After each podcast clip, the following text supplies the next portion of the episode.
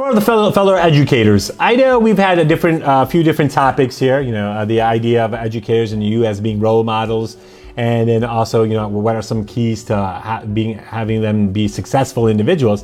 But one of the toughest parts about learning teaching is to keep them engaged and to make sure they're paying attention.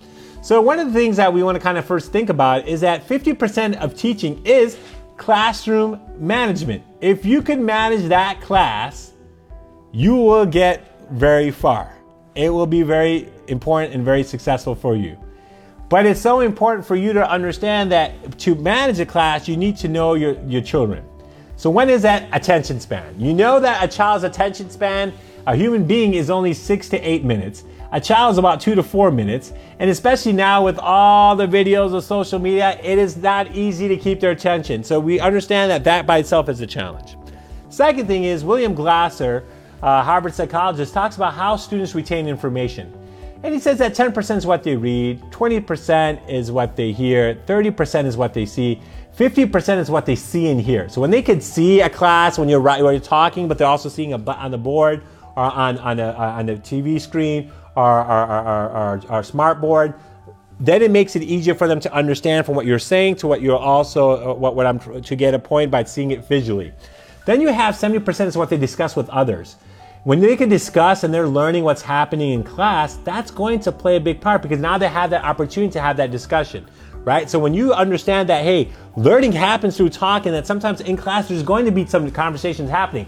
But if you could control that conversation and you have certain times for conversations, that will go a long way. 80% is what they experience. When they can experience what, what you're trying to teach them through exper- experiential learning to maybe science experiments to hands-on uh, uh, experiment, uh, exper- uh, experiments, that will go a long way. So that way, that also, when they're engaged, and now they're not going to be like, okay, what to do? I want to talk to someone. But even if that engagement happens, there's some conversation in group work, but it's controlled conversations, and they feel like, okay, I'm still getting to um, speak or socialize, but at the same time, learning is happening. Then 95% is what to teach someone else. When you're teaching someone else, that's one of the greatest form of learning, right? So now, if you notice from 50 to 95, there's a lot of action and movement and talking.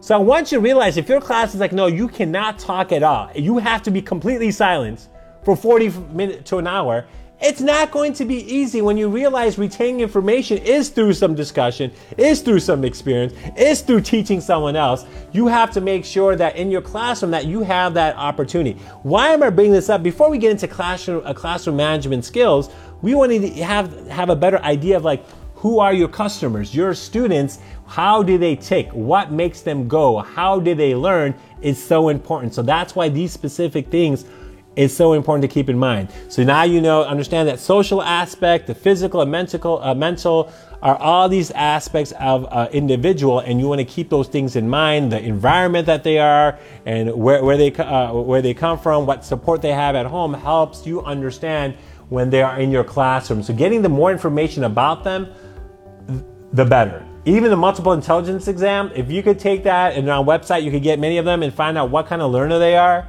you know, if they're spatial, you know, if they're, uh, uh, you know, uh, uh linguistic, if they are interpersonal, interpersonal, all these things will be kinesthetic. These will all help you to have a better understanding what these top three, four of their uh, of their learning styles are. So that will give you a better understanding. So when you're dealing with them, or have to talk to them, or you have to talk to them about or discipline them, you'll have a better understanding. Or if you have to customize that learning for them, you'll know. So that's why I think it's so important to kind of keep these things in mind.